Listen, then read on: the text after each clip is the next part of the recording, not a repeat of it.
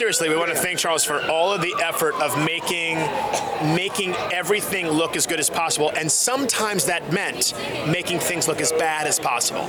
like right. the Mr. T sketch, we've right. had we've heard comments from people that say, "Oh, the way things are overlit and the way it looks very like mid '80s, early '80s." He was just perfect, and and the Obama college year sketch, which was shot through an old JVC. I mean, it's just Yeah. he took all the care. The, the way uh, Charles and, and Peter Atencio worked together was just a, it was a thing of magic since the beginning.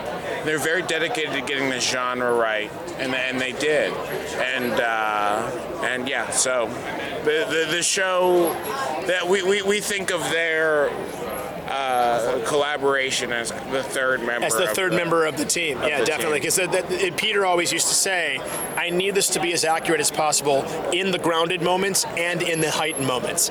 And and Charles Charles was like, "Yeah, I think I can I can match that. I can get to where you need me to be." And for Peter, it was a big thing. He goes, "I want this to be the I want every sketch to look like the funniest five minutes of a set piece in a 96 movie. minute good comedy movie." Yeah.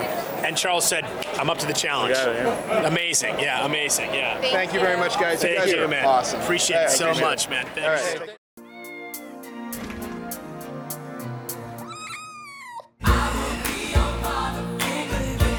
Bro, it's gonna be okay. You're right, Clarence. I want you to meet Keanu.